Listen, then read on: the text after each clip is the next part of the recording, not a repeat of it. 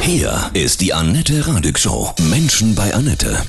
Heute bei mir zu Gast Patrick Floch aus Ingelheim. Guten Morgen, Patrick, grüß dich. Guten Morgen, Annette. Du hast die Schlafkrankheit. Da werden viele jetzt sagen, oh, die habe ich auch, ja. In so müden Phasen könnte ich immer pennen. Bei dir ist das eine richtige Krankheit, ne? Genau. Gemerkt habe ich das in monotonen Situationen immer wieder müde und schläfrig und auch es fällt einem schwer, so richtig am Leben teilzunehmen. Also man kann sich das vorstellen, wie wenn ein normaler Mensch so circa ein bis zwei Nächte durchmacht und so fühlt sich ein Krass. Mhm. Narkolepsiekranker fast jeden Tag eigentlich. Bist du auch in diesem berühmten Sekundenschlaf oder einfach dann Stand auf Fall irgendwie eingeschlafen irgendwo schon mal? Äh, Ja, zu Hause oder in der Schule, Ah, okay, bestes Beispiel. Oder Zugfahren, Wartezeiten beim Arzt. Krass, ja, das da- ist gefährlich. Müssen wir gleich mal weitersprechen, ja? Genau. Gut, bis gleich. Heute bei mir zu Gast Patrick Floch aus Ingelheim. Er hat die Schlafkrankheit, die Narkolepsie. Kannst du uns erzählen, in welche Situationen du gerätst und wo du dann einfach wegschläfst? Also sehr markant sind monotone Situationen vom, vom Fernsehen, beim Kino, ist auch schon bei Konzerten leider vorgefallen, was natürlich sehr lustig war für alle Anwesende. Im auch für richtigen die Freunde. Rockkonzert auch?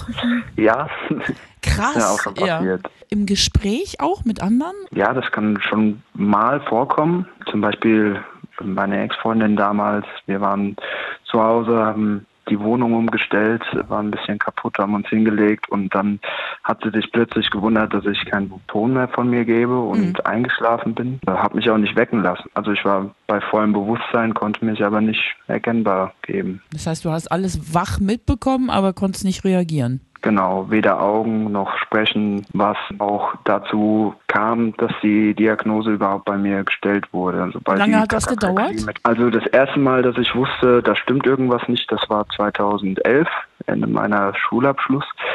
Bis dahin sind viele Jahre vergangen, viele Ärzte durchlaufen, Hm. fast durchs ganze Land gefahren zu Spezialisten. Das Problem ist, es kennt sich kaum ein Arzt damit aus, Hm. hier in der Umgebung. Die Narkolepsie-Diagnose wird eher unwahrscheinlich gestellt, was dazu kam, dass es jetzt erst in diesem Sommer relativ klar wurde. Das Also hast du heißt, es zehn waren Jahre ungefähr acht gebraucht? Jahre. Es waren ungefähr acht bis neun Jahre Krass. und auch jetzt ist noch nicht alle Details geklärt, auch die Medikamentierung ist noch eine Frage. Haben sie in der Schule dann über dich gelacht und haben gedacht, der ist so faul, der hat nicht richtig geschlafen oder so? Ja klar, das war Mhm. ein Vorurteil, mit dem man äh, leben musste. Gerade die Lehrer, für die war das schwierig nachzuvollziehen. Ja. Ich habe auch, ähm, auch Strafen dafür bekommen. Es hat äh, viel Kraft gekostet. Wie viel Prozent der Bevölkerung haben diese sogenannte Schlafkrankheit? Die Dunkelziffer liegt natürlich äh, weit über einem Prozent, vermute ich jetzt mal.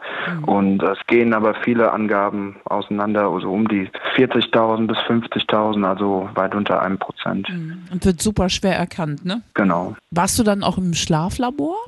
Ja, mehrfach, mehrfach, immer wieder. Ist eben schon deine Symptome erzählt, dass du in monotonen Situationen Bäm einschläfst, auch einschläfst und nicht mehr wach zu kriegen bist. Was hast du noch für Symptome? Da gibt es noch Halluzinationen im Schlaf. Narkolepsie-Patienten können da selten zwischen realen und also real erlebten und Träumen unterscheiden. Das muss man sich vorstellen. Man liegt im Bett, man ist alleine zu Hause und denkt, oh je, da, da bricht gerade jemand bei mir ein. Da sind Leute in meiner Wohnung und man kann einfach nicht reagieren, man kann nicht aufstehen. Das ist wie ein Kampf. Gibt es da Medikamente gegen? Also es gibt äh, starke Betäubungsmittel, die natürlich helfen beim Einschlaf. Dann gibt es wiederum, die muss man dann morgens nehmen, Tabletten, die einen wieder wach machen, um Oh, krass. Auto fahren zu können, Mhm. um arbeiten gehen zu können. Ich bin äh, Datacenter-Techniker in einem Rechenzentrum und da habe ich meine Mhm. Berufung gefunden und ähm, solange ich das kann, werde ich das immer tun.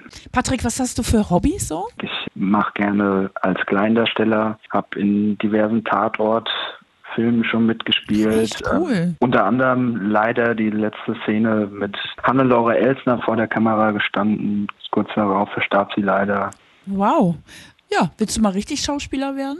Ah, ich glaube, das wird ein bisschen schwierig. Die Wartezeit als Schauspieler ist sehr anstrengend für jemanden mit meiner Ja, das Krankheit. stimmt, aber finde ich toll, da dass du es ist mir auch trotzdem schon machst. öfters vorgekommen. Und dich nicht verkriechst. Super. genau. Was kannst du anderen Menschen sagen, die vielleicht auch ganz komische Symptome haben, von Arzt zu Arzt rennen seit Jahren und einfach nichts wird gefunden? bleibt am Ball, macht immer weiter, gibt nicht auf. Irgendwann wird es einen Fachmann geben. Es äh, gibt für alles eine Lösung. Du wächst dadurch ja auch, ne? ne? Ja, klar, aufgeben ist da keine Tja. Option. Und gute Musik hilft auch immer, ne? Musik ist eine große Medizin. Was kann ich dir auflegen? Von meinem Lieblingsmusiker Marius Müller-Westernhagen willenlos. Gerne, gerne. Falte so toll weiter, ja? Es gibt nichts, was so schlimm ist, dass es nicht für irgendetwas gut sein kann. Das ist schön. Dankeschön. Patrick, alles Gute. Das war Patrick Floch aus Ingelheim. Er hat die Schlafkrankheit, die sogenannte Narkolepsie.